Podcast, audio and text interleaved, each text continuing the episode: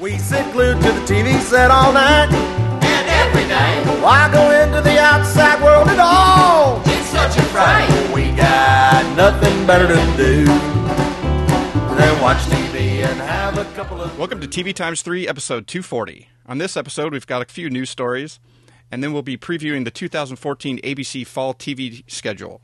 Plus, we're going to talk a little bit about the fourth season finale of Falling Skies and uh, make some TV recommendations at the end. You can find the full show notes with start times for each segment at tvtimes3.com slash 240. I'm Jason the TVaholic from tvaholic.com, and this week I have joining me Hi, I'm Danielle from uh, StudioSystemNews.com. And I'm Mekeisha Madden Toby. I write for Essence.com and the Detroit News. All right. Thank you both for joining me this week to uh, talk a little bit about ABC and their upcoming shows. First up, uh, before we get to the ABC fall preview, uh, a few news items. Uh, first up, uh, A&E has canceled Longmire after three seasons, which I I don't understand what A&E like what they consider a hit. Like what what is a hit? I I guess they're going at uh, in a story I read that part of what they're going towards is their with their new uh, their own production company is is producing their own stuff. And I'm like, that's fine, but why do you cancel the other good stuff in the meantime? Like, can't you bridge the gap between the two Right. with things that are actually uh, doing well? Uh, the other thing I thought that was funny was that Longmire lost. You know, it did lose some audience from last season to this season, but it also lost. Uh, the the other part of the story was that it lost its lead in from last season, which was the Glades, which they canceled after last season, and so it didn't Oh. have it didn't have that as a lead in. It had Criminal Minds reruns as a lead in, and so it lost audience. And I was like, well, they did it to themselves. you should be canceling the Glades, right? So I don't know. A and E is, uh, if yeah, I, I guess anymore. If uh, if you see a show on A and E that you like and it's not produced by A and E production company, be very wary of how long it's going to go. Well, I also think it's rebranding. I mean, they're try- they're kind of limited with the scripted stuff that they do have, and I think that's intentional. You know, to get back to the unscripted things that are cheaper and easier to make, and mm-hmm. honestly, a lot of them do significantly better in the ratings for them. So it's unfortunate, but I kind of was not surprised to hear it. Yeah, well, I I figured it. I thought it would make another season and then get canceled after four, like the Glades did. You know, like it hmm. it was sort of in that, but they just they sort of uh, shocked me a little bit with a, an early cancellation. right. You almost like some. There's some cynical part of you that's like, oh, okay. So they probably had a meeting and someone said, if you cancel the Glades, then Longmire won't do well, and they were like, that's fine. The producers are like, we're going to shop it around, and I mean, Right. again, not to be sort of you know cynical, but it's like, well, how well has that done for you know? It hasn't been a, a, a, a you know a success story for a lot of shows. Yeah, I say AMC should pick it up and put it on Saturdays after Hell on Wheels, and uh, just uh, would be unexpected fit, but uh, you know all the same. People are saying TT, but I don't see you doing that. Yeah, not with their rebranding too. yeah, yeah, not with them. Can't figure out what they want to do either. Yeah. it's legends. Although, uh, you know, some of these cable channels they're they're they're trying to do different things or whatever, and you're just like, but why are you, you know, you're you're getting away from it's okay, but these things were working, so why? Mhm. Right. but I don't know. All right, uh, on to uh, Netflix, uh, which uh, renewed uh, BoJack Horseman for a second season after it uh, dropped those episodes, uh, and uh, also announced uh, today, uh, as we're recording this on uh, Tuesday, uh, that Hemlock Grove has been picked up for a third and final season. Two shows that I could care could care less Right. about. Yeah. I, I watched uh, I didn't even watch BoJack Horseman. I don't know those sort of Adult Swim style comedies. A lot of those just don't, uh, or you know, some of the things that like FX or now FXX does, or wherever they put their stuff. I don't know. They don't really work for me. And then Hemlock Grove, I tried to watch that, and I got two episodes in. I was just like, I don't even know what this is. But then some people just like love it. It's like sometimes you put if it's genre of some specific thing, there's going to be a group that loves it even if it's crap. Oh yeah. Yes, that's true. And then lastly, uh, Syfy uh, canceled the Wil Wheaton project after 12 episodes, uh, which uh, I think I watched maybe a couple minutes here and there in a like a video that was posted later on. Uh, those uh, I don't know those soup style shows don't really, again, those don't really do it for me either. I mean, I like him a lot. I, that was just one of those shows where it literally came and got canceled before I even realized it was a thing. And I'm not Exactly. sure. I'm Exactly. honestly not sure how because I know they sent me a screener because I found it when I heard it was canceled and I was like, oh, That's good I guess- timing. yeah, I guess it's just got like, buried under a pile of other things that I deemed more timely. I don't really, and I kind of feel bad because like then you're part of the problem when you, you know, I but, don't think but you at the same that, time, Danielle. I don't think that that. I mean, your your heart is in the right place. I mean, I don't really feel bad for him because he's got a lot of money as it is, He's and he'll be fine. But I just like kind of felt like, well, maybe it's the kind of thing I would really like, but oh well, too late. Yeah, I, I guess it was not really doing like that poorly. I mean, compared to those similar styled shows on other networks. Uh, so I don't know. Again, what you know, what necessarily Syfy was looking for, but I don't know how, like, how much could it have cost? like, really? To, Yeah, I think they're just you know with the success of Sharknado, they have different expectations for things. right. That's that was the problem. He he, he should have been partially eaten by a shark at some point, and then maybe that would have uh, uh, that would have done it. All right, that's the that's the news, and we'll jump over to uh, our ABC Fall TV preview for Fall 2014, and we'll start off with Sundays. Uh, Sundays, ABC is going to have America's Funniest Home Videos starting? October 5th. They- that, that, that show just will not die. Nope. Uh, and then that'll be followed by uh, Once Upon a Time, Resurrection, and Revenge, uh, all starting back up on September 28th. Will you be watching any of those, Mekeisha? Uh, no. Maybe That's an easy. maybe maybe resurrection, but I need to like. I saw the original, the French version, on really liked it on Sundance, and and I did not watch it, the ABC remake. And then I heard from other from different people like, you should really watch it. It's good. And then it was too late. So now I feel like I need to watch the first season on DVD, and then maybe I can watch Resurrection. But I mean, that would be the only thing because I can't revenge. I can't watch revenge and hate watch like some people I know because I just don't have time. To, I don't have time to hate watch anything. I mean, I'm, if I'm watching it, I like you. I, I'm not.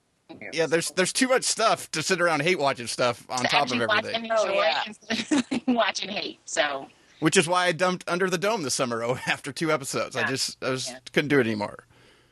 Yeah, I will say that Resurrection isn't based on the the return on the Sundance show, so don't don't go into it comparing it because it's Okay. it's a totally different story. okay, yeah, good. it's it's yeah, it's one of those. It's it's based on It's a on book. it's based on a book called The Returned that has nothing to do with the TV series called The Returned.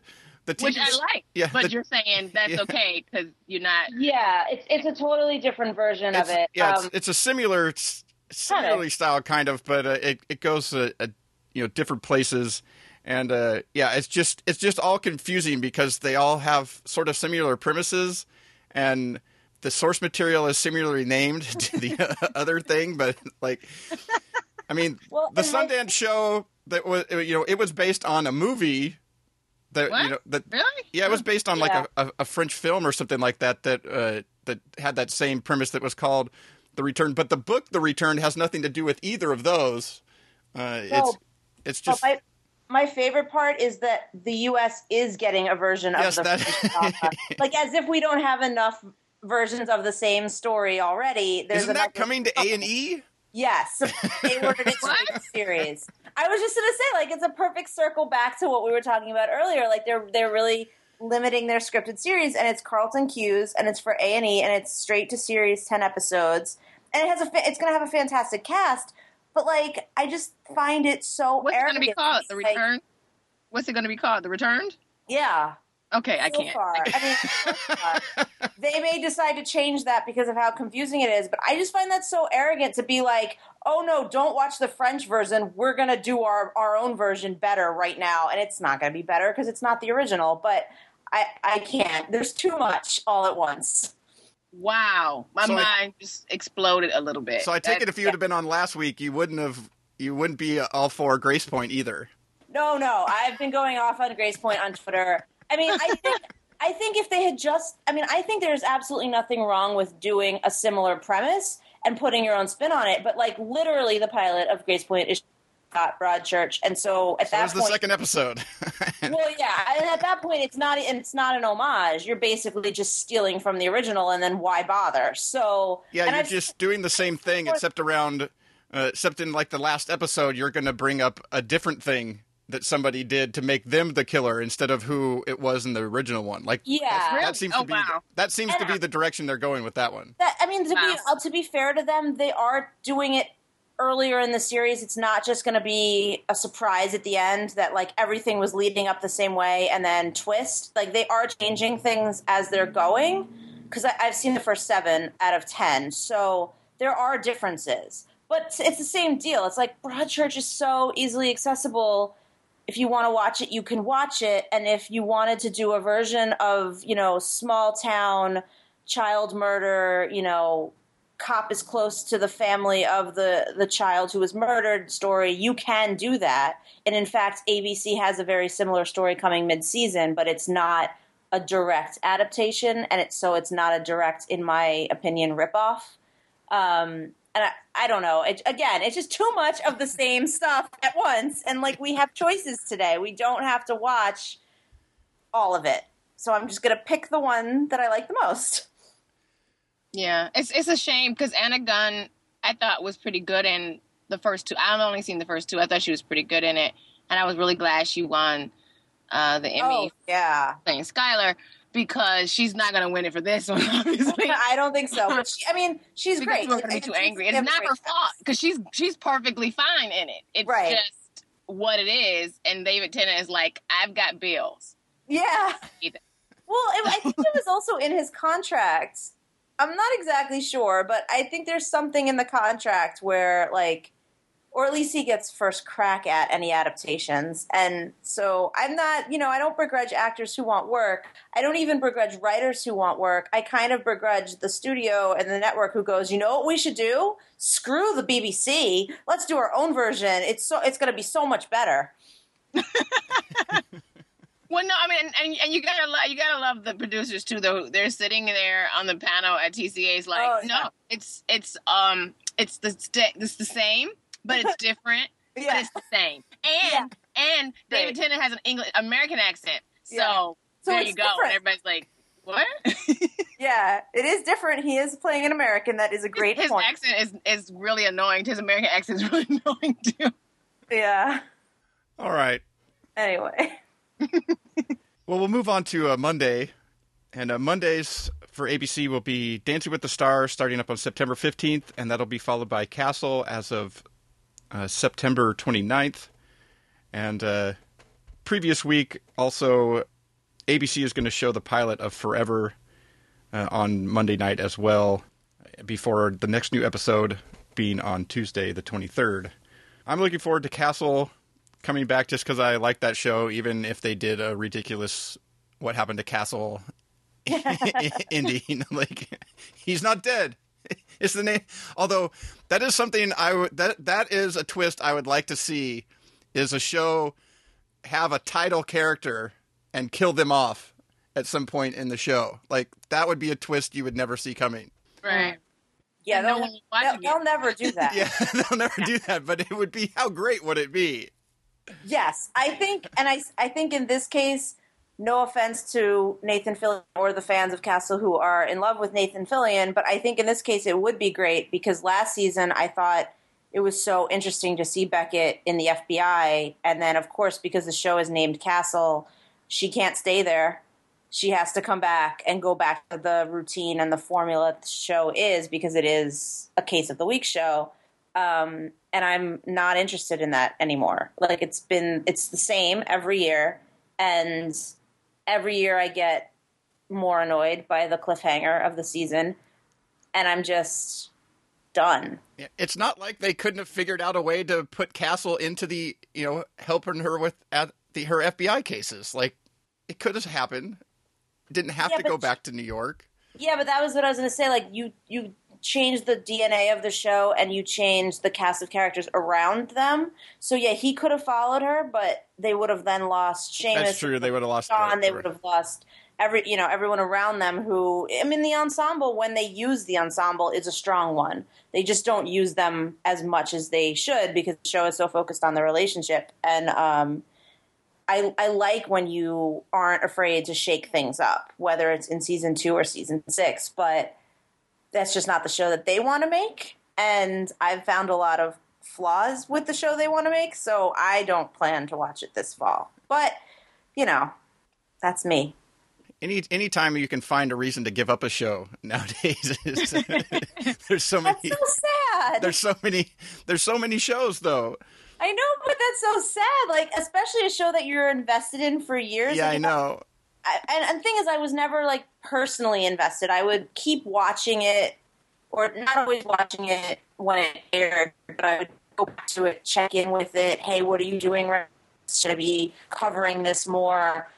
And I would always find myself frustrated. And then it just now it's just at a point where I'm not writing full time, so I'm kind of like, well. I don't really, I didn't really write about it even when I was writing full time. So now I really don't have a reason to force me to stay with it. that's such a. That's such I a. That's such a. Uh, um, why can't I come up with a word like a, a an, an endorsement? Such an endorsement for the, the show. well, I was watching it because I had to write about it, but other than that, Right. Thing, like it's not intended to be like that type of show is just never really my it, my thing. So the fact that I watched it for as long as I did, and I did enjoy good chunks of it. So when it's good, it's good. But I just think there were so many instances of them dragging story out or reusing the same plot or like constantly putting their leads in these like life or death situations when you literally know they cannot die for the reason you talked about a few seconds ago that it just felt false and like I never felt real stakes and that all just started to grate on me. I was like, well, you know what? There's so much out there and there's so much out there that's new and different. I'm just going to um, focus on that instead. Speaking of so much new and different, that would be ABC's Tuesday night. That starts off with Selfie and uh, Manhattan Love Story starting up on September 30th. And that'll be followed by Marvel's Agents of S.H.I.E.L.D. Uh, starting up on September 23rd.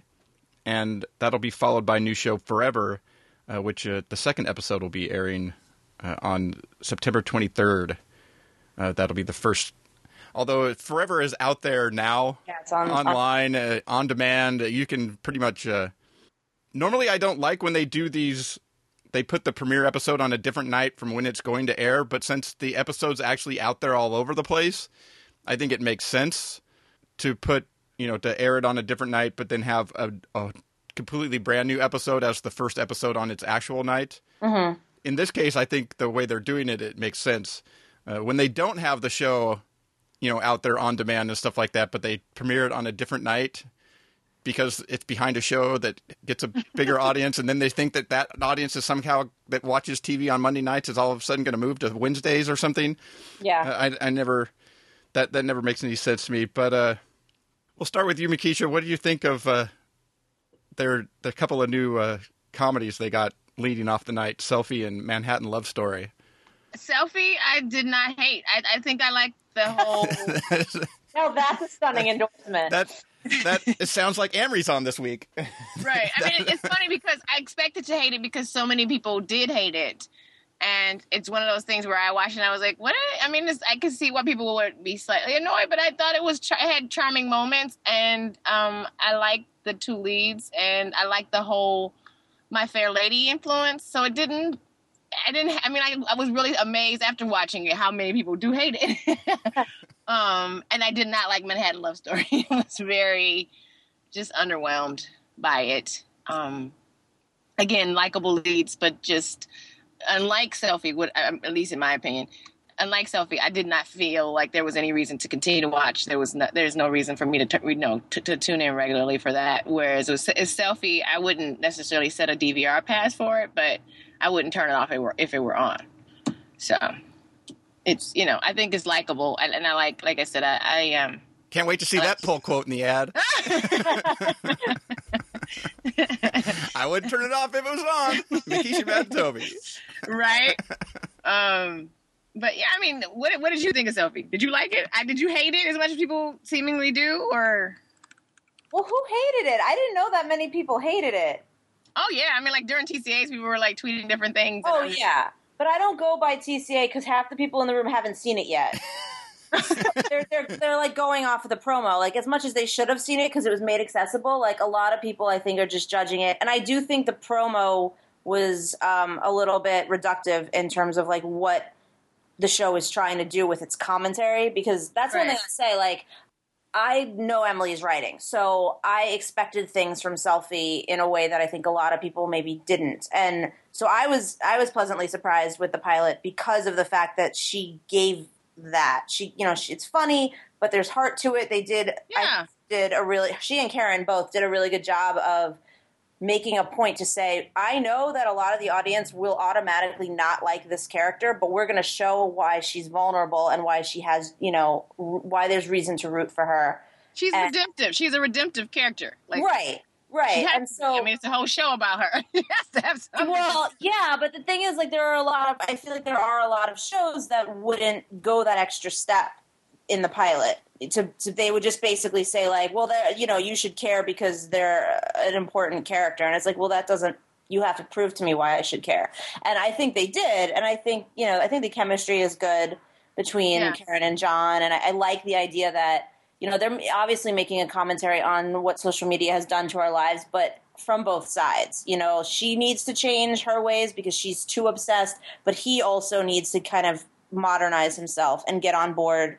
And like, there's they have to meet in the middle rather than just let's say that it's horrible and we should never, you know, we should have never allowed this stuff into our lives. Right. So I liked. I mean, honestly, like I thought it was really cute. I thought it was funny. Um, I love the the surrounding cast around them, and I'm I'm hoping that they'll get to use them a lot more as the episodes go on, the way Emily did with Suburgatory. I don't know. I think it was one of it was one of my um, more favorable fall comedies. Yeah, I thought it was sweet and funny. Um, you know, I think it, it, it sort of reminded me of a little bit of the the Mindy Project and how Mhm. people react to that as well, and they, it, similar characteristics in terms of like the narcissism and stuff like that. Right. And, I, and I like the Mindy Project, so I think Yeah, me too. in- a way, you could almost say to certain people if they are unsure or on the fence or read those, like you said, those uninformed tweets from TCAs that love 'em. If you like the Mindy Project, you probably will like Selfie. It's not that different, but it, it, it but it is different enough. And um, and she happens to be dating an Asian man, which Mindy doesn't do. So if you're looking for that, That's true. That's that is a really there's interesting that. thing. 'cause Like you know Mindy- it's gonna happen. I mean, Mindy's made the joke on the show of like she only dates like white nerds, and I Right. do find that amusing. right? There's that. Well, for Selfie, I think it. Uh, unfortunately, I think it wins the Cougar Town Award for poor title uh, this season. And then, as you uh, mentioned, Danielle, the the promo or some of the main promos that have been out there for it uh, don't exactly it it doesn't put it in the best light along with that title to make you go this you know this is something I want to watch. But like you, by the end of it, uh, I like the cast, and I like some of what they've done, and there's things to like by the end of the episode. Uh, it definitely doesn't start off well, but by the end of the episode, there, you know, you kind of come to see who these people are a little bit, and uh, you know, you, there's something there that uh, you know they can build off of uh, going forward. And so, you know, I'm interested to see more of it Yeah. where if you just go by if you were to ask me just based on the name and the promo i'd say eh Right. Right. Now uh, with manhattan love story i like the cast. I, there is some you know likable people in there. The basics of the story is kind of interesting but the the incessant inner monologue voiceover uh, that just seems like something that uh, is going to get really old really fast. Yeah, I totally agree with you.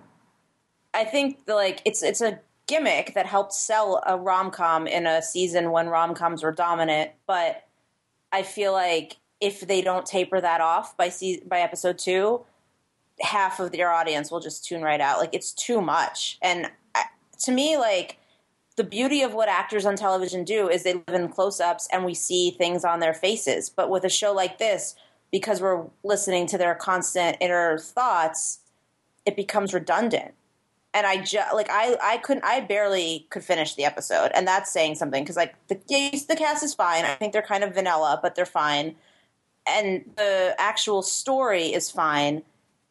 So there's nothing like offensive the way I never wanted to finish Work It but at the same time, I was so. And I was just so annoyed by it, and I was just so like, it's too much, and I don't care about what you're saying, and you're just filling my, filling time right now, and it's not cute. That I just got like actively frustrated by the the gimmick of it, honestly, by the hook, and by like the well, is there even a story here? If you were to strip out all of the pages and pages of voiceover in the script, is there a story here worth watching? And I didn't see one yet. Well, the thing is, too, Analeigh Tipton has this awesome expressive face. Yeah, So exactly. I think It's she's great. and and then and then she's saying stuff, and and her little expressive face didn't go with what she's saying in her head, and you're like, what is And- that's and- not her and- face? That's But the Yeah. thing is, like, that could be interesting because how often do we say things that we're not really thinking because we're trying to soften it or we're trying to, like, lie to the other person? Like, that's where the show could be interesting, but I don't feel like that's what the pilot did. I think that it just didn't fit because it wasn't well put together. right. They're trying too hard or something. I don't know. Mm, It, yeah, well, I it don't. also seemed that that's where the jokes were trying to come from. The jokes were mostly from The inner dialogue. the inner yeah. dialogue, and Yeah. I was like, man, if they have to try and put a joke in every time, so you're gonna get the inner monologue of somebody. Wow, that's going to be really tough. yeah. and you and pretty soon it's going to be you're going to notice how not funny it is. Yeah, and and not even sweet. Like his character, Jake McDorman's character, to me was not somebody I like wanted her to see again. The way Right. they, the way they introduced him, and and I mean that's fine. Like that type of character who's walking down the street, like stereotypically checking out every woman, trying to figure out if he slept with her because he apparently sleeps with everyone and can't remember. That's not like they have their value in stories, but if you want me to believe like he's the romantic lead and she should be with him, I just kind of don't right now. Although I will say she was just as stereotypically written, like walking down the street checking out like shoes and purses and whatever. Like, uh, who wrote the show? Because I mean, I know it's not. Hello. Hello, lost Danielle. Oh no, she was saying something So Okay, she, okay, Danielle, you're back. You you dropped out there for a second. Oh, um, okay. I was just angrily saying that. you were about, you got so emphatic that Skype dropped you off the call. Yeah, that was weird. revolted on what I was saying, I guess.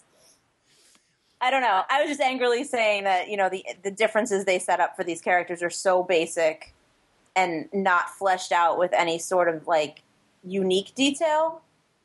Unlike some of the other rom coms that are coming this fall, that I just feel like there's it doesn't hold up when you look at all of the competition. Right, and then she likes this purse that a guy has, and you're like, womp womp, oh, you know. yeah. he, I don't care if he has. I like that purse, and I was like, she likes that purse. So I mean, it was. Now, I, I was all. I had problems all the way around. Just yeah, with yeah.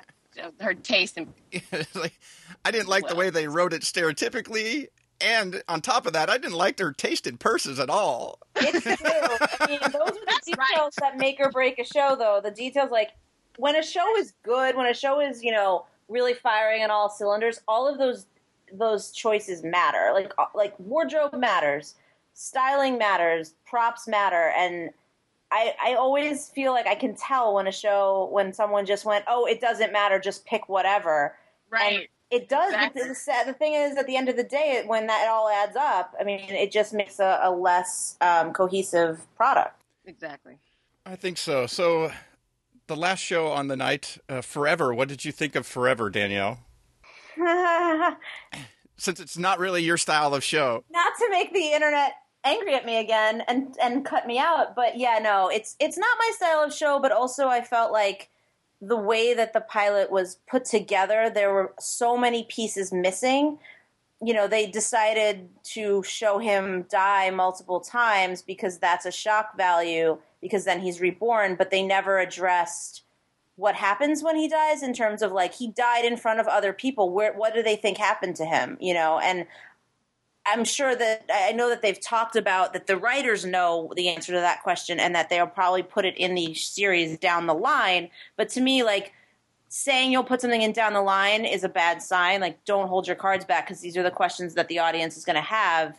And when you don't address them on screen it again looks like an incohesive thing. Um, so yeah, it's it's not really my show in terms of like the procedural elements of it. And I I don't know. I mean, I really like a lot of the cast, but not enough to to tune back in. And how about you, Mekeisha? I liked it. I did not. I like. I like Ioan Gruffudd. Is that how you say his name?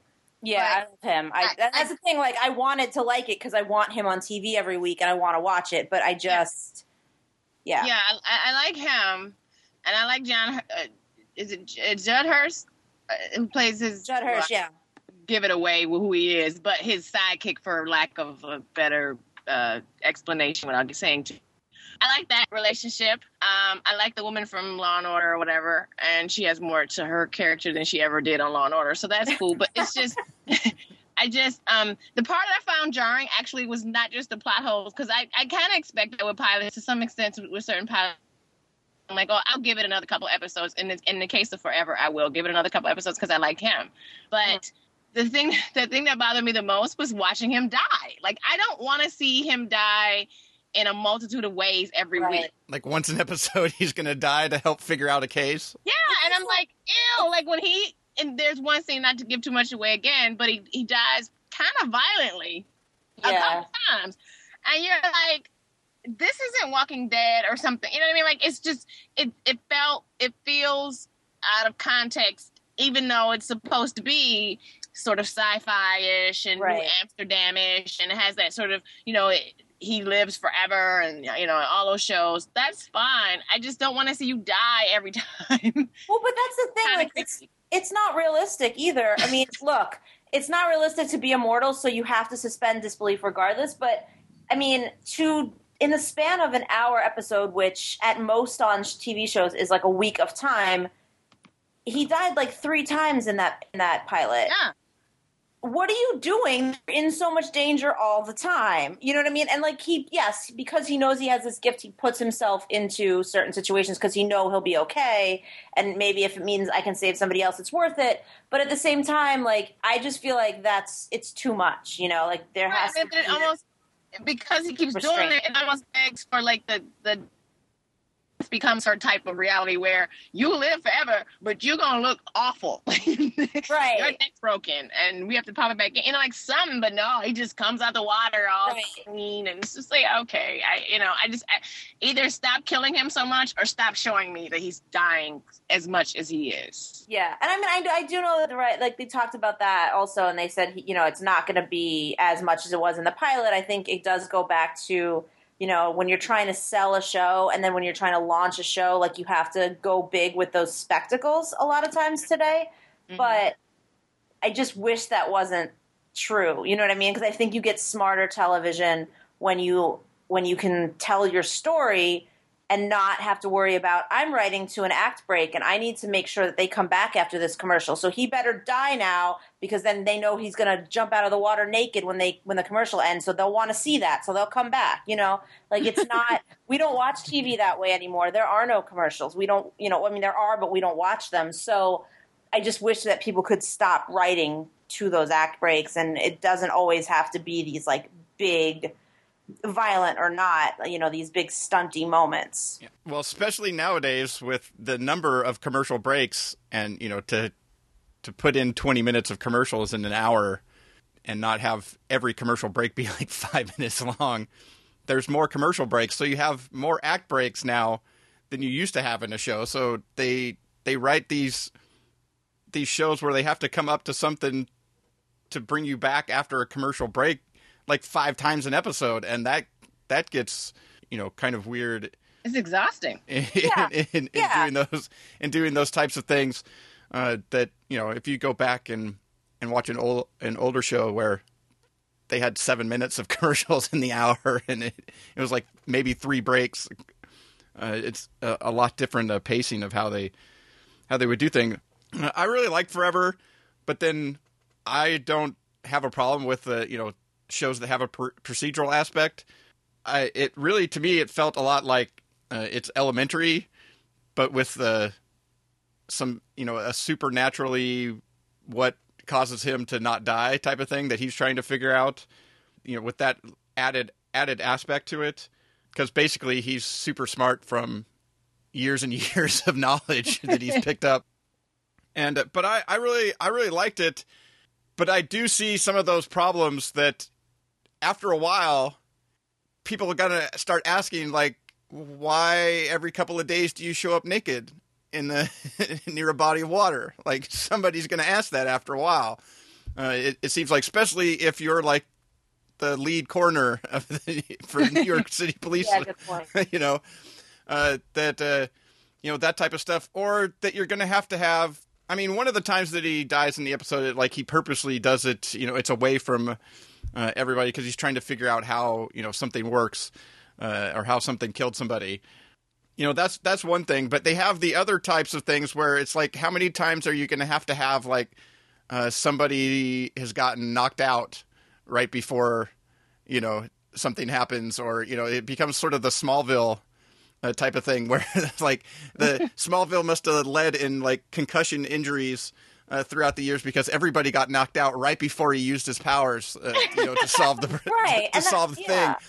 And so that will get a little annoying if th- that becomes the type of stuff where they have to try it. they take the easy way out to explain, Right. you know, what happened to him, uh, type But of that's the thing, like, especially because you're telling a modern day story. I mean, there has to be, and pretty immediately since he's already died three times, and there are witnesses to some of the deaths we've already seen. I mean, there has to be some sort of knowledge of this, like, disappearing man, right? Like, people capture things on social media, or you know, people Or are security cameras. yeah, security cameras, or they're like reporting, you know, what they saw to police, and they can't understand like where the where he went, and and they give him a sketch, and like there just needs. I just feel like the show needs to have some sense of awareness, and like not that they need to all find out about what he can do, but that like that the that the questions that the audience have are brought into the show because yeah, you're right. Like the Smallville thing was ridiculous, but you forgave it for a lot of reasons that I don't think you'd forgive it for if it was on today,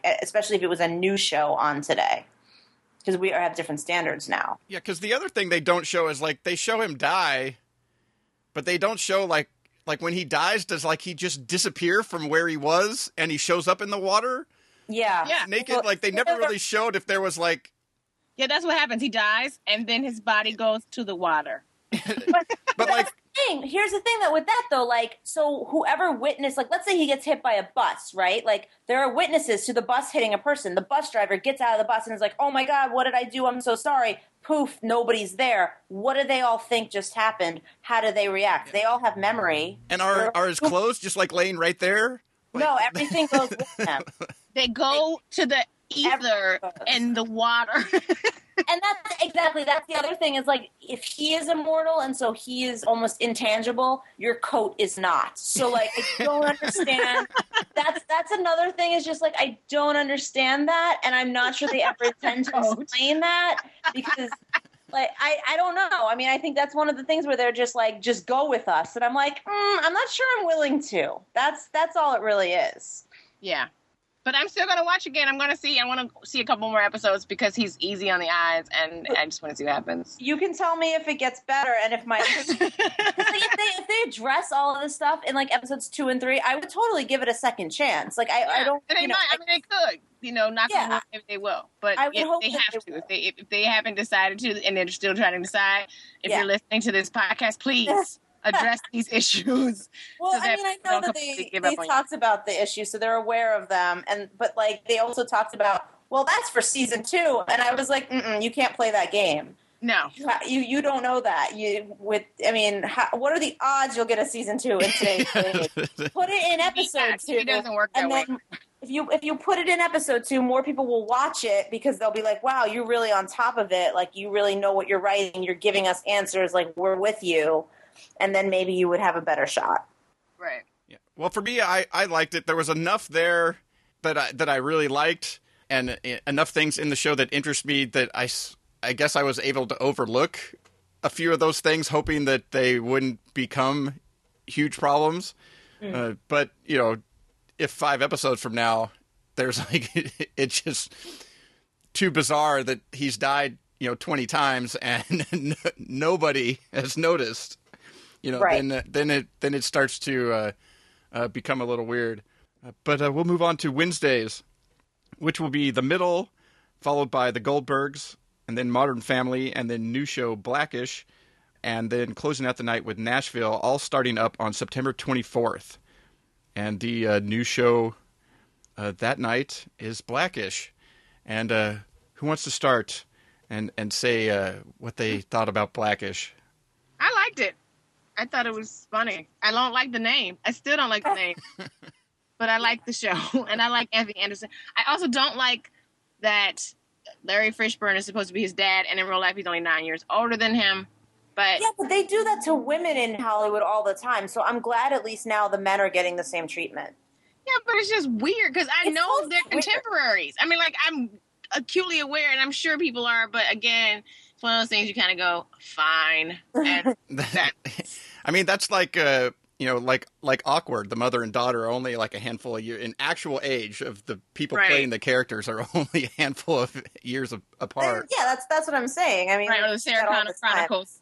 yeah, like Yeah. Oh my that's god. not Yeah. his mama.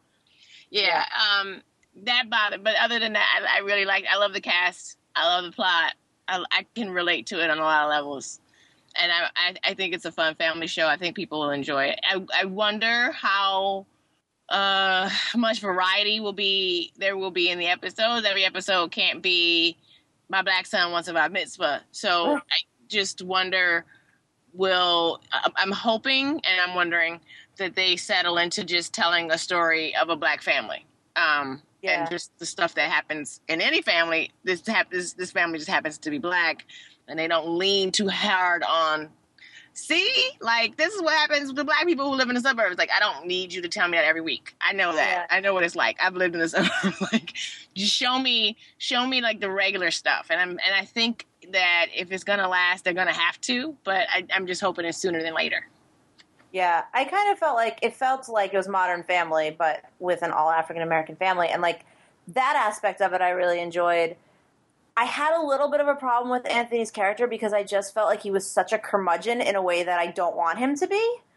That I think they'll flesh it out in the in the next couple episodes, and I hope they'll flesh it out because, I mean, I don't know, he's too young to be that curmudgeonly, uh, quite frankly, and and I obviously don't know what it was like to be a, a, a black person in a suburb, but I kind of felt like his whole "my kids don't see race and that's a problem" was backwards. Like I think it's like I feel like nobody should look at somebody and go, "Oh, you're other, you're different," and so there, Well, they there's a shouldn't. fine line. like you, wanna, you don't want to lose They the culture. shouldn't, but they do. I know, I know, and Yeah. that's the thing. Like, it's a very fine line, and like I liked how they're, you know, they're trying to show like we don't want to lose culture. We want to, you know, teach our children who we are, where we come from, but you know, I just I in a way that doesn't then make make it like, oh look, they're other. Like the way the pilot, you know, he has that voiceover where he there's family standing out on the curb in front of the house and the tourist bus is driving by like pointing at the affluent African American family, you know, that's a rarity, which I just don't I don't I don't know. There there are little elements like that where I'm like, I want you to get away from that and just like you said, tell stories about this family because Right. that's that's what's interesting, I think. Is and I think we start to realize like, hey, whether it's I mean, honestly, like whether it's Modern Family or Blackish or even Cristela, which we'll get to, like that's what ABC or even the middle, which you know, and the Goldbergs, which are on that night, like that's what ABC comedies are, are family comedies. So Right. If you focus on that and don't focus on like, hey, it's different fan comedy, then I think it could be really strong. I- just want to applaud ABC for finally putting a family comedy on the night behind Modern Family. Like, Oh well, that too. Yeah. how many different things can you try that are so different than everything else you have on the night? Finally, it actually is like a family comedy night of family comedies. Yeah. Yeah, yeah, that's a really good point, and I think like honestly that bodes well for the show. It feels like ABC is much more behind it than they've been behind some of their other uh, new comedies in various seasons. Yeah, but on top of that, I I like the show, even if it did go. I, I mean, it it suffers from sort of like the pilot thing, like of going big with something where really I just you know I like I like Anthony Anderson. I think he's funny. Uh, Yeah. and I'd Yeah. I'd like to see just uh, not you know just not so sort of out there, you know, like like you said the uh, like the son wanting to have uh, uh, the what was it the the bar mitzvah or whatever, you know, and Yeah. and uh, and then him giving his like own over the top version of what that would be for you know for a, a young black man. I mean, some of it was funny, but some of it was just like it was like too much. Uh, also, some of the the stuff that was going on with him at his job, I I think some of that can be can be funny because that's that stuff's happening, but it just seemed like it was just going so far out to point every little thing out in Right. this in this episode and if if those are just things you come upon as they happen Yeah, uh, it seems like uh, they, that it would be it would be better for the show that it it seemed like it just tried to cram too many of them into one you know one episode to get you know to kick things off yeah, Yeah. I, I, I kind of feel that. I mean, I will say though, you you know, you said the the bar mitzvah bar mitzvah felt uh, over the top, and it did.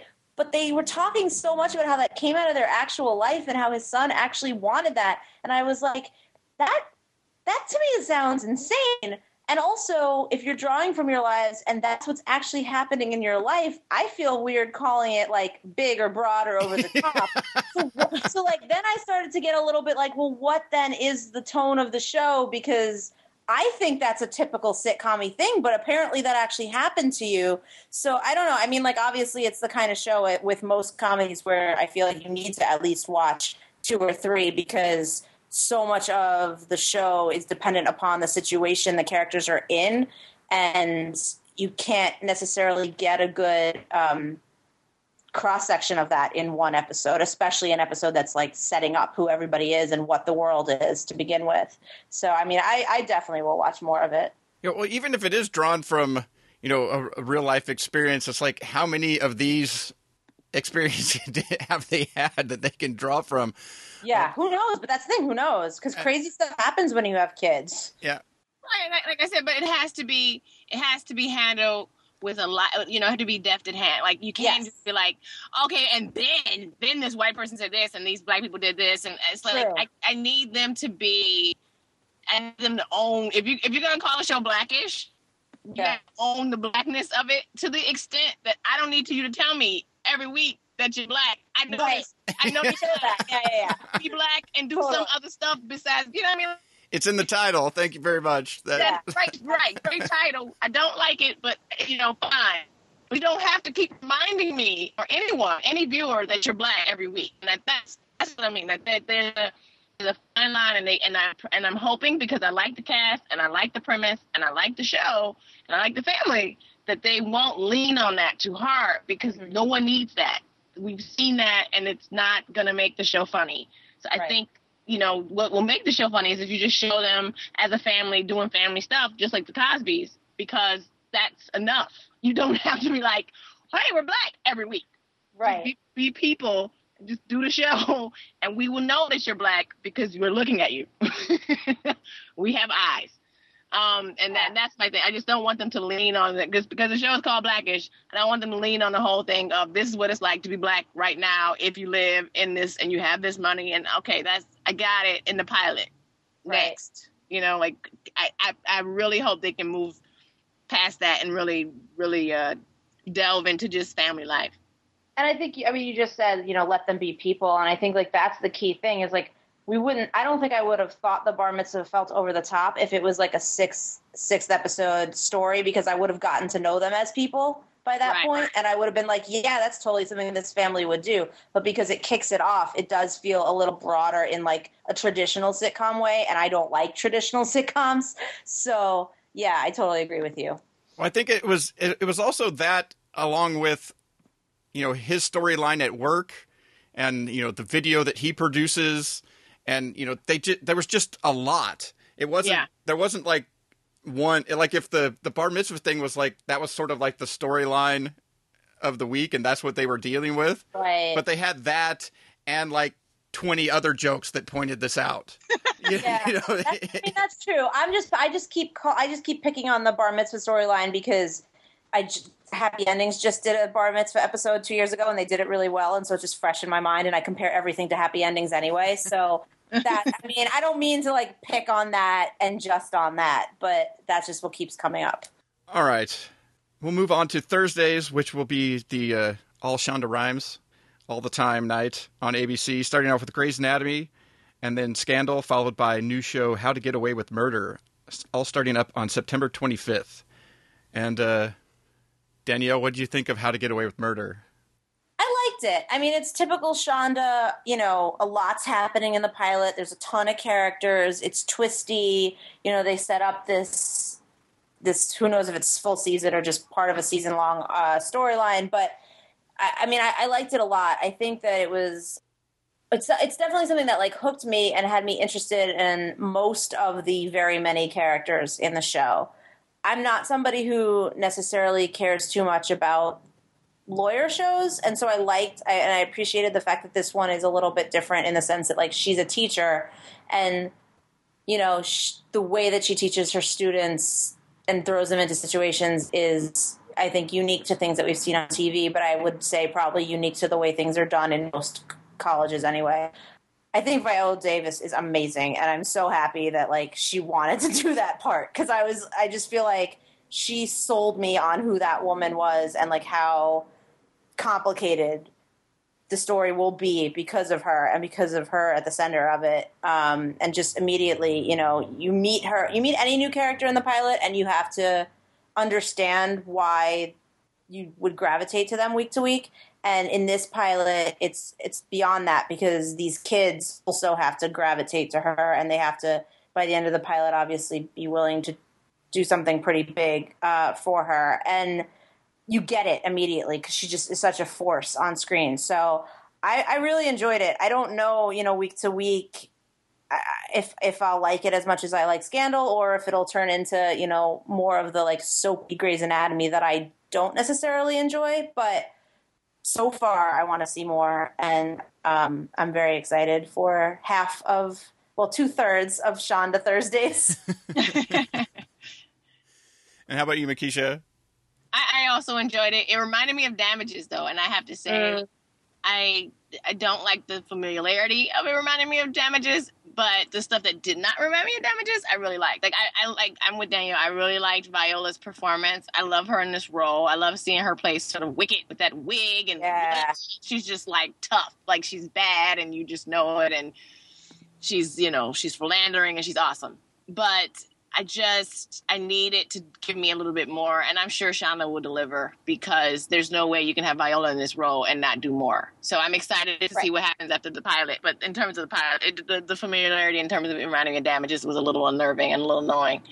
But I liked it. I liked it overall. I, like I said, and and I, I wholeheartedly agree with Danielle. The Viola was made for this role. She's she's perfect. She's so perfect in that role. Yeah. I, I buy it. I don't know if I buy everybody else around her, but I buy her. So But they that- got and that's the up. thing. Like, I feel like I'm cutting some of the other people slack because I'm like, she's so good. I want to watch it for her. And I also really love Billy Brown. And I hope he's actually used because he's been on a lot of shows recently and he hasn't really done a lot on those shows.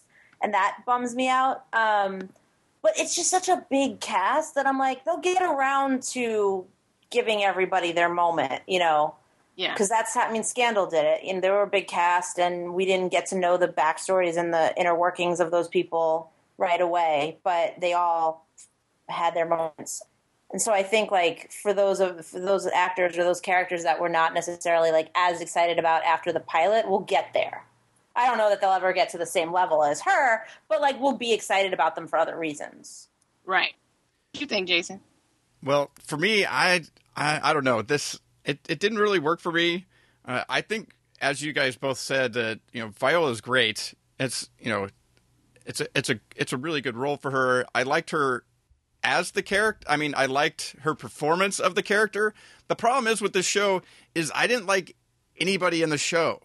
Like I didn't like. it was like nobody that I was like, oh, I I want to you know follow them or whatever. They it, they're I don't know. Uh, it's sort of been part of the problem of why Scandal, as it's gotten bigger and bigger, has sort of fallen off for me because there were people that I liked in the show at the beginning of Scandal, and I don't like anybody on Scandal anymore.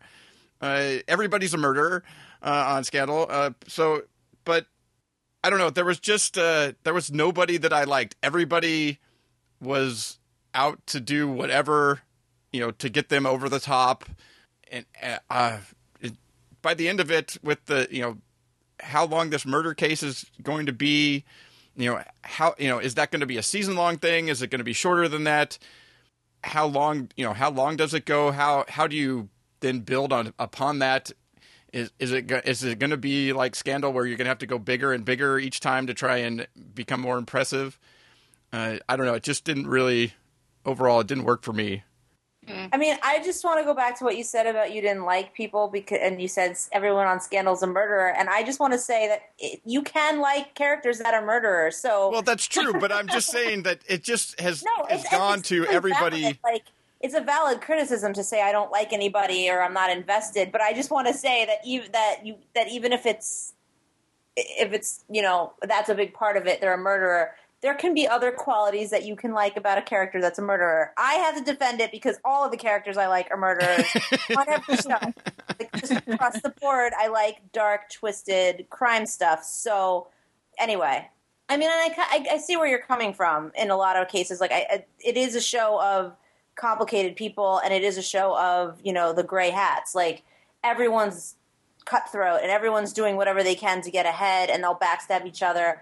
But what I thought was was interesting was, you know, yeah, they're all in competition with each other, and they will do a lot of not great things along the way but at the end of it, they're coming together for for a greater cause. Whether it's a cause you agree with or not is a different story. But like they are going to get themselves to a point where they're putting things aside, and so they they each have to have some sense of I don't even want to say right or wrong because what they're doing is not necessarily right, but they have they have to have a sense of selfless er, out not just selfishness within them. So Yeah. that's that's what I'm excited to explore in those characters. Is you know we've gotten to know those overachieving college kids that we all probably knew when we were in college, but what are the other sides to them, and where are the cracks going to form for each of them?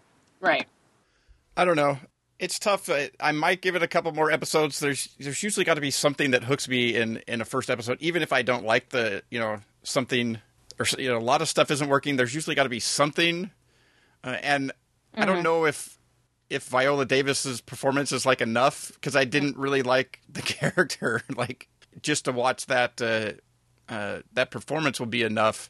Uh, maybe it'll be enough to get a, a couple more episodes to see exactly what the show is going to be, uh, you know, from week to week, uh, you know, and how long are, are they going to go with uh, the story? Uh, if it's if it's uh, built on a scandal scale, you know, it could it could be something completely different in like four episodes. So, Yeah, true. all right, we'll move on to Friday, which will be Last Man Standing, uh, followed by new show Cristela. Last Man Standing starting up on October 3rd, and Cristela starting up on October 10th. And that'll be followed by Shark Tank and 2020, which start up as of September 26th. And Danielle, what'd you think of Cristela? it's a it's a weird show for me because I like the idea of it a lot. I like the characters they set up, and I really like Cristela herself, like as a person and as a comedian.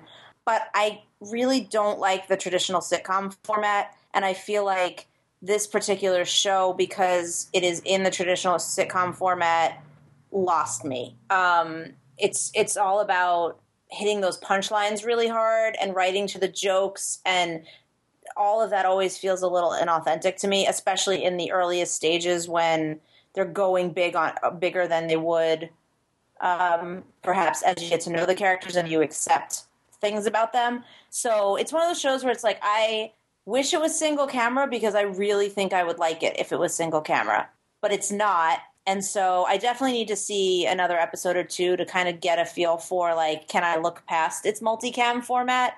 But typically with me, the answer is no.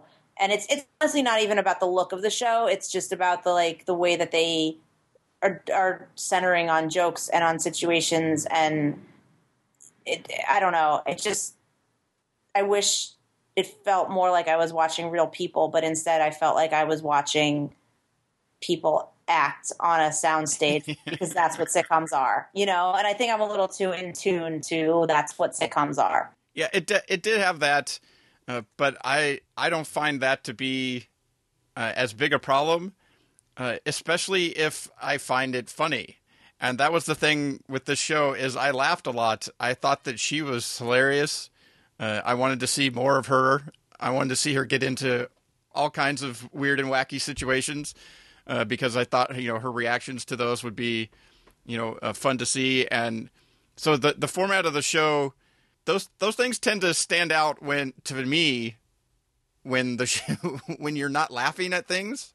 Mm-hmm. And then you start noticing a lot of these other things. It's sort of, uh, you know, like uh, you can you can say I don't like shows with a laugh track, but then some of my favorite shows have had a laugh track. It's just that they were really good, and you were laughing at the same time as the laugh track, so you didn't really realize that there was a laugh track. Uh, and it's the shows where you're sitting there and you just continually hear the laughter, and you're like, "Oh, they thought that was going to be funny. Oh, they, that was supposed to be a joke." Uh, then Right. it's, it's those types of things where the format of things start to stand out. Uh, but for this, I thought I thought it was really funny, and uh, really of all the of all ABC's new comedies, this is the one I'm most interested in seeing more of. Yeah, I mean, this thing I did think it was funny. I just felt like it to me it would it, it's it has to be funny and believable, and I didn't believe it because I felt how hard they were trying to hit the jokes, like in in the delivery. So I, you know, I want to see more from it in a way that I maybe more than because I'm on the fence about it, which is a weird way to say like this is why I want to see more. But um like I I don't know. It's just like I want to like it so much more than I actually did, especially because she was she's just so charming and so creative and talented. And it was one of those situations at TCA where I was like, I don't really like the pilot, but the panel kind of won me over. and I was like, and when the panel wins you over, you like want to be more invested because you want to see these people succeed. Um, or at least I do, because I'm like, you seem very genuine and worthy of success. Um, but I don't know. It's, it's gonna. I, I'm gonna need to see more before I, especially because honestly, like Friday nights are hard. Like, there's not a ton of stuff on, but that's usually for a reason. And I tend to forget about things that air on Fridays. So it's honestly for this this show for me, it's probably going to be if I do stay with it, it's going to be one of those things that like I just end up like marathoning on a weekend or like watching it while I'm at work on a Monday or something, which I know does not help them very much. Yeah, I don't know. I I think some of those things are inherent in first episodes of of these types of comedies, as you don't really know all the characters yet, and Yeah. they're trying to be both funny and introduce you to the characters, but really some of the stuff is more funny once you totally. once you understand what the characters are. And so I think some of it, uh, you know, where if you're five or six episodes in and then you sort of get, you, you sort of understand what the family dynamic is and uh, you've been introduced to pretty much everybody, then some of that stuff is a little less pronounced uh, when they're, and, and makes more sense when some of the jokes are, are being made because you, you understand that why that's funny more now because you under, you, you get the you know you know the character that the joke's sort of being made uh, about or at their expense or something like that or Yeah, I just I, and that's the thing. Like, I honestly just hope they they start to lean more towards that character based humor rather than like the shticky like in the pilot with the drinking of all the beers and like just the and it could be anybody doing that. You know what I mean? It doesn't it's not special to this family. There's like I what I like about comedies are when you feel like you're one of the gang, whether it's a family or whether it's, you know, a group of friends or whatever, like you're brought into their world and you're brought into their jokes and the inside humor that comes with that and you'll never feel that way in pilot simply because you've only had one episode to get their inside jokes. But if the writing is super sharp, they'll start to lay that groundwork so that you can see that that's where they're they're going. And I just I felt like with this one they were going broader for its format first and foremost, and that stuff would come later, and that's okay if it comes later for a sitcom audience typically but for me as an audience like i want that right off the bat. I need to know why i should care right away. Yeah i can see that but uh, i'm looking forward to yeah. At any rate we're, we're both interested in seeing more. Right. And i think that's all that really matters yeah. to them at this point. Yeah that, I, I, mean that yeah that's a good sign. At least yeah. they at least they they did something enough yes. Uh, to to make you want to at least see some, some more of that uh, where you know other shows did the exact opposite. Exactly. All right. Uh, lastly, Saturday, uh, ABC has Saturday Night College Football, which has already started up, and uh, that will do it for our look at uh, ABC. Any thoughts overall of Danielle for ABC's schedule? I mean, I didn't see too many surprises in there. So, I mean, I think they have a pretty strong. They, uh, they've had a strong handle, honestly, on like what it is that they do. I just think it's funny that they can't. They're, they're trying to bring genre to their network, and I appreciate that they're trying to bring genre to their network.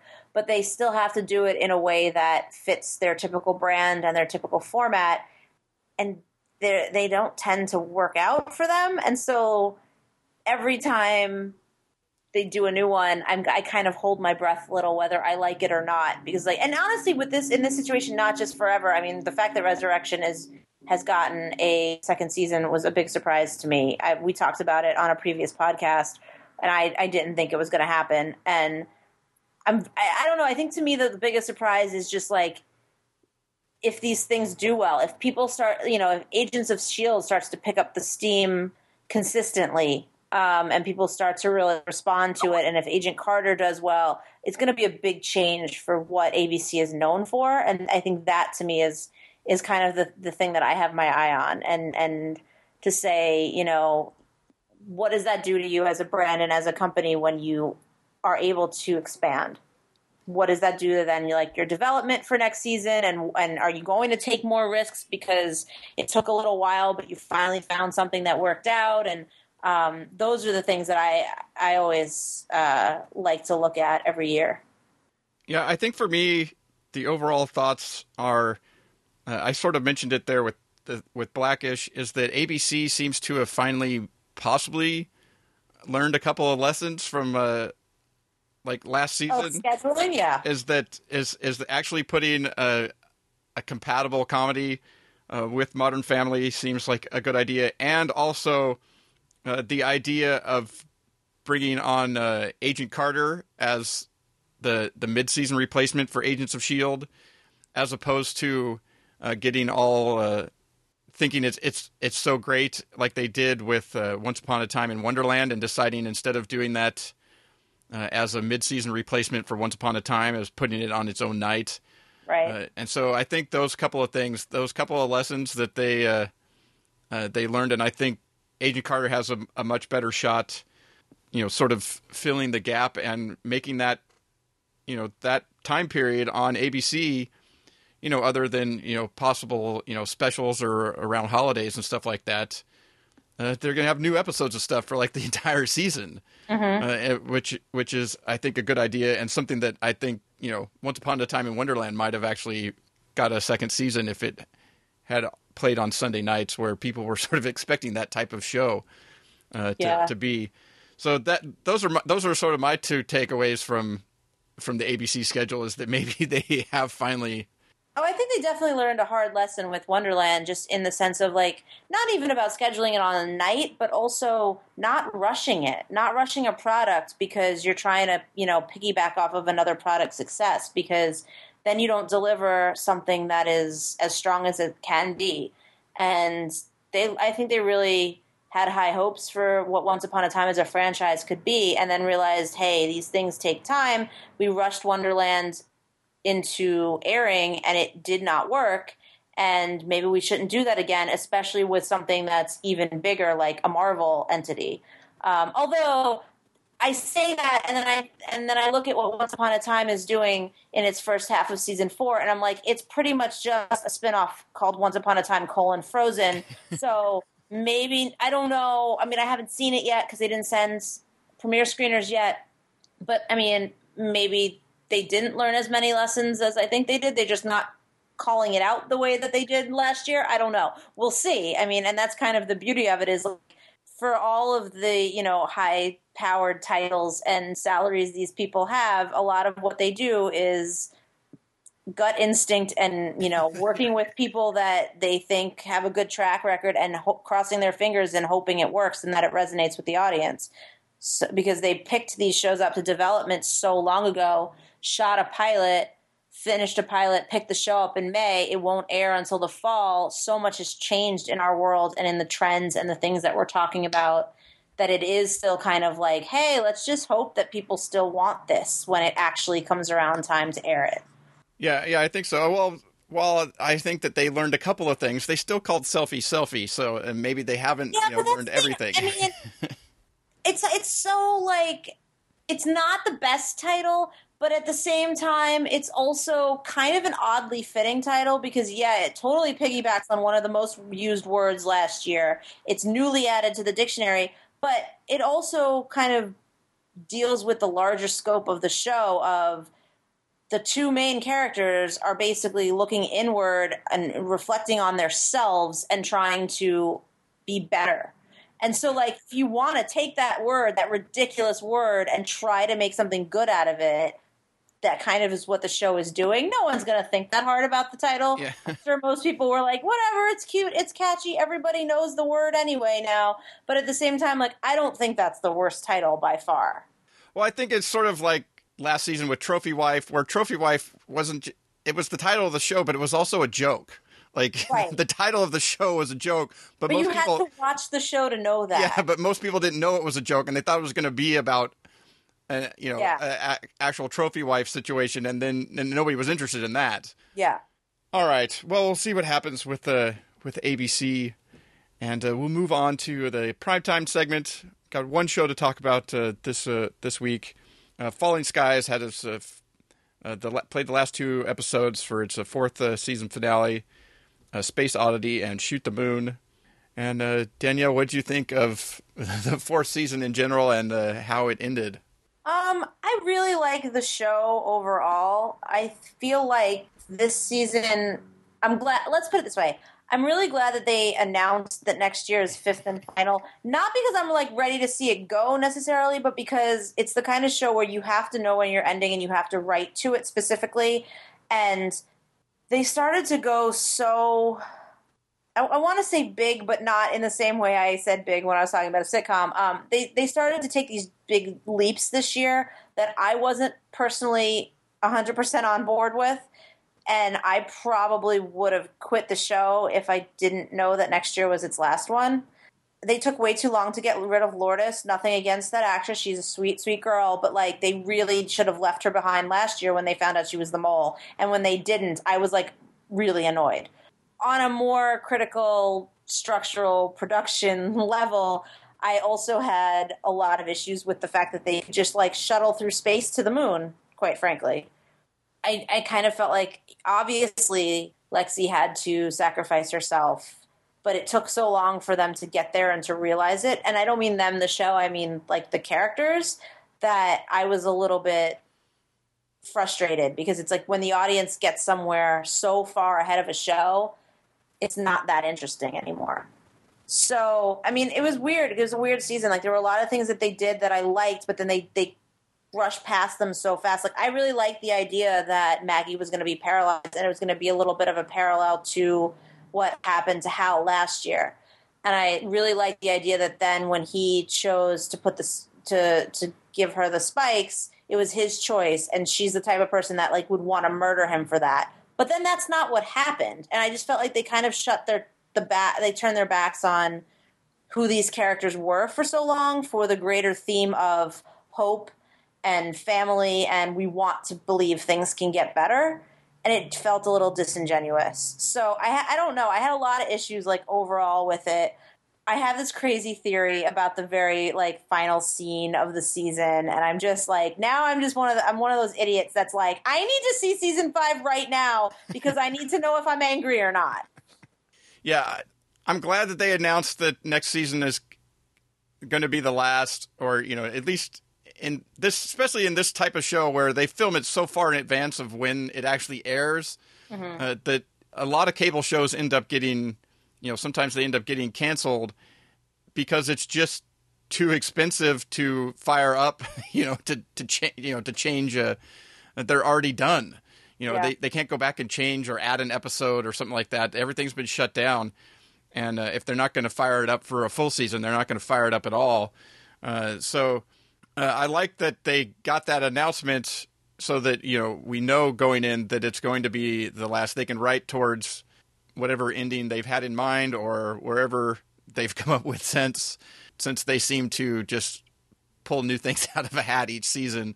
But I think mostly this season showed that it's a good time to decide to be that next season is the final season because the season kind of was all over the place. You never were quite sure what they were doing, and then they freaking leave Tom in a in a spaceship floating out in space. Uh, like, how many times can you have this guy end up by himself on a spaceship Right. or something at the end of a season? And really, with the foam technology and everything, they were right there behind him. How did they? How did they lose him? yeah How exactly does a blast in space send a you know send something? Those things start bothering me. It's like in a show where there's aliens that have taken over the world. Well, that- These the other thing, things like- start bothering me. Yeah, you the, you've suspended a certain amount of disbelief already, and that's fine. But at a certain point, like you're you're still a logical thinker as a human, and that's the point of the show. Is like humanity is it, their greatest weapon. Not oddly enough, like that they keep trying to hold on to their humanity for at all costs. They think that it's you know it, it is what sets them apart, but it's also they think like their greatest strength because they can feel things and they you know can see a bigger picture and, and can reason and whatever, and that ends up hurting the show when you watch it as a viewer picking apart some of the things that don't make sense either technologically or um, in a in a sense of pacing. Or I'm sorry like I don't want to anger the shippers but the whole Ben and Maggie thing was just so weird. And like logically you can understand why you know that it's it's not it's it's not an uh, emotional attraction. It's a physical thing from the spikes. And you can understand that. But that doesn't mean that it's comfortable to watch or that it's um, you know something i want to spend a lot of time on because a petty brother brother girlfriend love triangle is something that they would deal with if they didn't have aliens on their butts. But this is not a show you know what i mean? Like the stakes are very different in a show like this and i just felt like this season um, they kind of lost sight of a lot of that. I also just feel like they don't kill their darlings. Like i love most of their characters and again with the exception of Lourdes, only when she became mole i kind of felt like I, I don't want to see people die but in a, in a world like this people would be dying so they need to start doing that. And I think now that they know it's the final season, they will do it, and it'll be very emotional, and it'll be kind of the like last hurrah for a lot of the characters. But I just wish they didn't wait so long because I just feel like you can't be so precious about your talent real estate in a world like this if you want the world to be believable. Yeah, there is that there is that core that never that like everybody around them dies, but they always somehow survive. But that's the thing, not even everybody around them. Like, God love Anthony. I have no idea how he's yeah, still that's alive. true. They- he's the kind of character I would have expected them to kill off, and I'm glad they didn't do that because that would have been cliche. But but even Anne, I mean, again, like yeah, you're not gonna kill, you're probably not gonna kill off Anne, but for that, there was that fake out when they when Tom and we all she well she went to go have her baby in real life, but Tom thought she was dead, and I was like, that's so. If that's real, that's so great that they weren't afraid to do something like that and then it wasn't real. And then I was kind of like, well, I like Moon, so I'm not super upset because I'm glad we don't lose her. I think she's a really important force on the show, but at the same time, it was it was such a nice stride to see a series take when they're not, you know, when they're not just like holding so tightly to their their cast. I don't know. I mean, they're fighting aliens. How are any of them still alive? How do they still have bullets? Yeah, where where do they keep coming across uh, stores of uh, of weapons and, and things like that? Although Right. I I've still I'm still not I s- still don't know really. There's been you know some different time jumps and things in the show that Yeah. I I've still like at this point like I couldn't tell you like how far like how long it's been since the initial invasion Yeah. uh, type of thing. Like uh, there was there was a time where I was keeping up with that, but now I have I I don't really know like how long it's actually uh, been because like this whole season is like maybe been you know a few weeks, uh, Right. i- i- covering in time. So But and that's the thing. I, I do kind of like that because it disorients you and it just puts you in in the action with them. And in theory, it wouldn't be a lot. I mean, yeah. I mean, obviously, um, Maxim has grown up a lot, so that's that's probably the greatest marker of how much time has passed, just because he like physically actually grew. But that's the thing. I mean, I like the idea that if these things invaded, it wouldn't be that long after. They would constantly be under attack, and it they you know on most shows I say, oh, it's too much if there's con. I just said it about Forever. I was like, it's too much with three deaths in one episode. But if you have aliens, if you're at war with aliens, you would have multiple attacks in a very short a period of time. So I don't. I don't know if that bothers me as much. I think that I think that if they like, I don't even know how they would mark the time or like why they would find it necessary to mark the time. yeah, I, yeah, I don't know. It just it just seems to with them how much time has passed would be. It just seems like there would be less and less likely that you would be finding things to be able to help Oh you. yeah, oh yeah. uh, and stuff like that. Uh, that o- and they've traveled a lot. Like they've traveled a far amount of the country, so and that takes time when they don't have like cars and planes. So maybe that's something they'll do in the final season, where they'll like start the season with a epic monologue about how much time has passed and how much his life has changed. And um, I mean, Tom Noah Wyle had a, a line about that in in one of the recent episodes about you know if, if things were fair, he'd still be teaching history. And I, when I heard him say that, I was like, wouldn't you be retired? And then I was like, no, you're actually not. Not time, like not that much time has passed in the show. You would still be living your normal life, and like I, you don't really think about it. And that's kind of I like that because you you you're just thinking about the threat that's in front of you. You're not thinking about, with the exception of that one episode where they gave him the false reality. You're not thinking of what things could have been or what they would have been. Yeah, I think for the most part, uh, there were some good things and some bad things, uh, you know, in the season. But I think for the most part, it this season showed that it's time Yeah. it to come to an end. That uh, they've that they've kind of run out of uh, ideas, and hopefully, whatever their last idea is, turns out to be you know a good way to end things. Yeah, and that's the thing. Like, I don't. I mean, I feel like you you can't necessarily end a show like this with an actual resolution. Like, I don't expect them to vanquish all the aliens forever and have a happy ending. But I also don't expect the aliens to finally wipe them all out. So that to me is the greatest test of the show itself. Is is how do you deal with that? You know, you because because eh, team that it's coming from the team that, that who's said repeatedly, you know, the family is the center of the story, and as long as you have people around you and you have your humanity, there's hope, and you want to leave the show on that uplifting attitude, if not message. but you can't give them a completely Disney cookie cutter wrap up ending. So that's why I said I was like, I need to see season five because I need to know. I, I, need to know, and and I don't get to see it anytime soon, and, and that makes me sad because I do I do really like the show just overall still. All right, that'll do it for uh, this week's primetime segment, and we'll move on to uh, TV recommendations.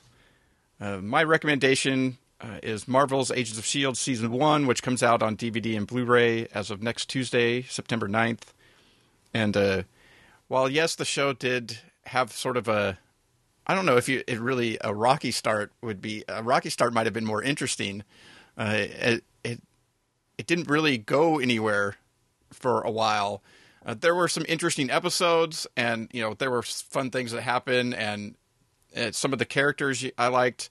Uh, but it really wasn't until the uh, tracks episode and uh, in the second, you know, towards the second half of the season, and and then once they really uh, were able to do some things with what happens in Captain America, it turns into what I thought was a really good show with potential to be a great show, which I hope that they can build off of, and it does become in its second season since it doesn't start till the September uh, 23rd of the second season, there is you know time when it comes out. Uh, it's also available in iTunes and and Amazon and stuff like that for download already. But uh, when the DVDs come out, there's there's enough time, but there's also enough time if you just like watch the pilot and then skip to the tracks episode and watch the second half of the season uh, to catch up with the with it before uh, uh, season two starts.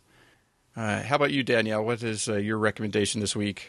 Well, this um, my recommendation is Community season five on DVD, which actually came out a couple weeks ago. But I obviously am a fan of the show, and I really respect what Dan Harmon does as a writer and a creative person. Um, but even if you're not necessarily a big specific community fan, I recommend the DVD specifically because every episode comes with commentary and it's not i mean granted you know it's a combination of actor and writer commentary on every episode so you get a nice for those people who are there for the actors like you get to hear about you know them shooting scenes and working with each other but you also really get schooled on what the show goes through on any given on literally every given week to get it made and it is a show that does really take big big strides and they do um, pretty high concept episodes a lot of the time. And they walk you through you know a lot of the decisions and a lot of the process and a lot of really what goes into it. And i i do think that most shows would benefit from putting at least a handful of episodes with commentary on their DVD box sets, and I feel like not enough shows do, especially comedies. I think they take for granted the level of interest the audience has, and this is a show that doesn't take that for granted. They understand, you know, we're making a smarter show and therefore we're going to tell you how we do that so we make a smarter audience so the discussion gets elevated all around and it's it's a lot of it is like going to film school. Like you can sit in your living room and watch the commentary and like learn a lot of really important things. They've done this for multiple seasons um, so i would honestly recommend all of the seasons commentary episodes. Um, but it's also something i'm recommending because it is the last season that will air on nbc and I don't think the show will be drastically different on Yahoo Screen because Dan has really got to do a lot of what he's wanted to do on NBC as it is. But I do think it's it will be interesting to note that the differences that do happen and to be able to see why they happen. You know, Dan has always been very open about the notes he gets from Sony and from NBC and um, the limitations he's had with the episodes he did for NBC because of time and because of you know production schedules and and the way he works and the way his room works as compared to the way you have to deliver cuts of your shows. So there's just a lot there beyond like oh it's funny and it's meta and there's pop culture references, um, and I I can't say enough good things about it. well, for me the commentaries and special features are the only reason to get a DVD uh, well, that's too. That, yeah. That a lot of times, if uh, I mean, maybe if you haven't seen a, a, show that you know that's a you know and, and, you watch a lot of stuff on DVD, that's a, a way to to watch something. But for me, out of all the other ways that you can come across things, you know, where you could just download a season or it might be available streaming someplace or or something like that. Even more so now than even beforehand. I've always thought that you know commentaries and special features are you know sort of what set the thing. Right. And there's too many of them that just have like like almost nothing Yeah. it- or or it's so just uh, second thought of what they you know like it says it has a gag reel, but it's just like two minutes of like stupid stuff that you're just like oh my god and on this show that you you couldn't have found there there there's got to be more you know than that on on certain shows and stuff like that and Yeah. and it just it just really uh, bothers me when you see a DVD set and it either has nothing or or or very little. Especially there's some series that are you know really interesting, like something like this. Uh, to have the people behind it actually telling you like how they came how they came up with that stuff and and how those things came about, that'd be supremely interesting. Yeah, I mean, and I think part of honestly, like you know, you were just saying that th- there are a lot of DVD sets that don't have a lot, and I noticed that a lot of other shows do the standard. You know, they'll give you the deleted scenes, but they won't ever give you the reasons for them being cut. They'll just present to you the deleted scenes in an you know in a in a bonus feature and you can play them all back to back without any context and that to me is like a waste because that's basically like well Yeah, like if you didn't cut this for any other reason other than time, why show it to me at all? Especially if you're not going to put it back in the episode and just give me an extended version of the episode where it makes sense. But and that's what that's also you know something I'll say about the community DVDs is they will as they're sitting together watching the episode sometimes for the first time, you know since it's aired or or all together or whatever they will go into those types of stories of oh you know here in the in the writer's first draft we had this really great gag but then we were 10 pages over and we had to cut it. And like they they give you the reasons for why things are the way they are. And um I think I don't I don't know. I just feel like there's so much value in understanding the process behind your favorite shows. Like we're not passive viewers anymore. So now we have all of these tools at our advantage if we want to learn more about how television is made or or just in general about like just extra trivia about our favorite show. And in a day when like you can literally shoot stuff on your iPhone and it's fine quality to put on a DVD as a bonus feature the fact that most studios don't see the value in adding them really upsets me. So I just get so excited every every uh fall when this community DVD come out, comes out, and I always. I, bu- I get it. I watch the episodes, you know, I marathon the season as it is, and then the next day I marathon the season with the commentary because I just think like it adds another layer to um, the experience.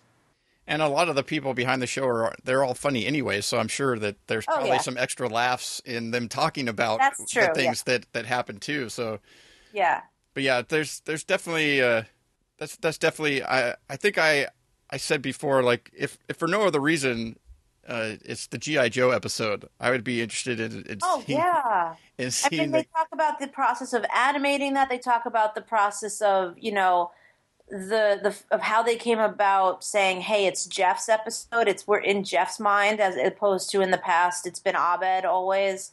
Um, and that I mean, that stuff is is fascinating too. And you know, they did they did on this particular DVD uh, give a bonus feature also of going inside the writer's room for a particular episode and doing a little featurette and seeing like how they break the story and what happens when they turn something in and then they overnight go, you know what, that maybe could be better. And to me, like that's just priceless. Like the fact that you're seeing these people work so hard, not because not and not saying, oh, it's good enough. This is what we'll shoot. This is what we'll air. It's no. How do I make this amazing? And how do I, you know, even if it means that I'm working until four in the morning, I want to turn out the best project product that I can.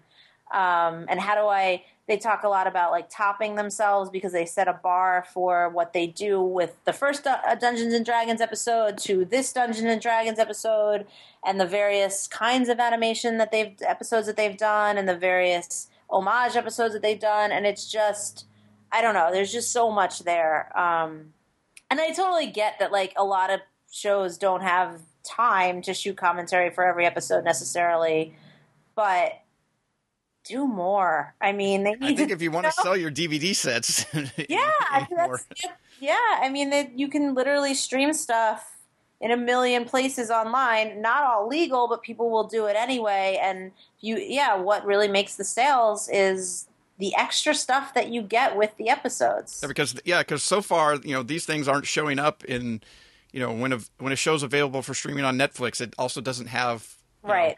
all these types of extras and things like that. It's just the episodes, and, Yeah. and so I I think it's really if you're if you're if you're still producing DVDs and Blu-rays and you're not Well, well, but that's the thing. A lot of a lot of shows now they're not producing them. They're not releasing DVDs for shows that are lower rated that they think aren't going to have an interest. They're just saying never mind.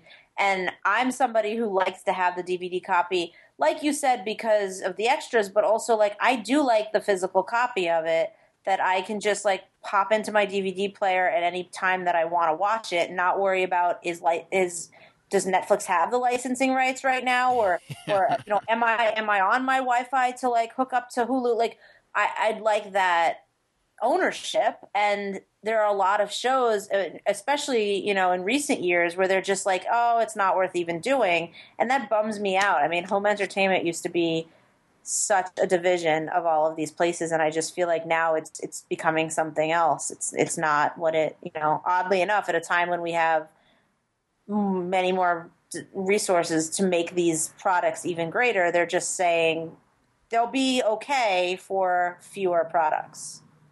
And Mekeisha, your pick is The Knick on Cinemax on Friday nights. I love that show. I, I love Clive Owen. I love Andre Holland. I think it's just really smart and engaging writing. It's gory and bloody and hard to watch at times, but I, I really like these characters and the world they inhabit and sort of the story that's being told is just, uh, there's nothing else like it on television. It's definitely worth a watch. If you are not already watching, definitely tune into The Knick on Cinemax.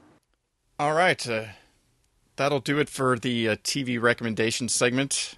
And uh, as always, you can find links uh, to the recommendations we made, as well as the news stories we talked about, and also where you can find Danielle and Mekeisha online in the show notes at tvtimes3.com slash 240.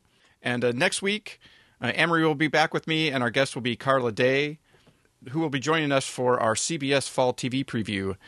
Uh, we'll be taking a look at all of their new shows. Uh, so uh, get ready for some, you know, top-notch Scorpion talk. And uh, with that, opening and closing music is provided by IODA Promonet. The song is "TV Party" by the Asylum Street Spankers from their Mercurial title, put out by Yellow Dog Records. And uh, thank you, Mekeisha, and uh, thank you, Danielle, for joining me on our ABC preview. Thanks, JC. Thanks, Danielle. Yeah, good to talk to you. Good talking to you too. Take care. Yeah, thank you. I hope this was not a record. Uh, no, I don't think. Uh, We sit glued to the TV set all night. And every day, Why go into the outside world at all? it's such a fright. We got nothing better to do than watch TV and have a couple of brews.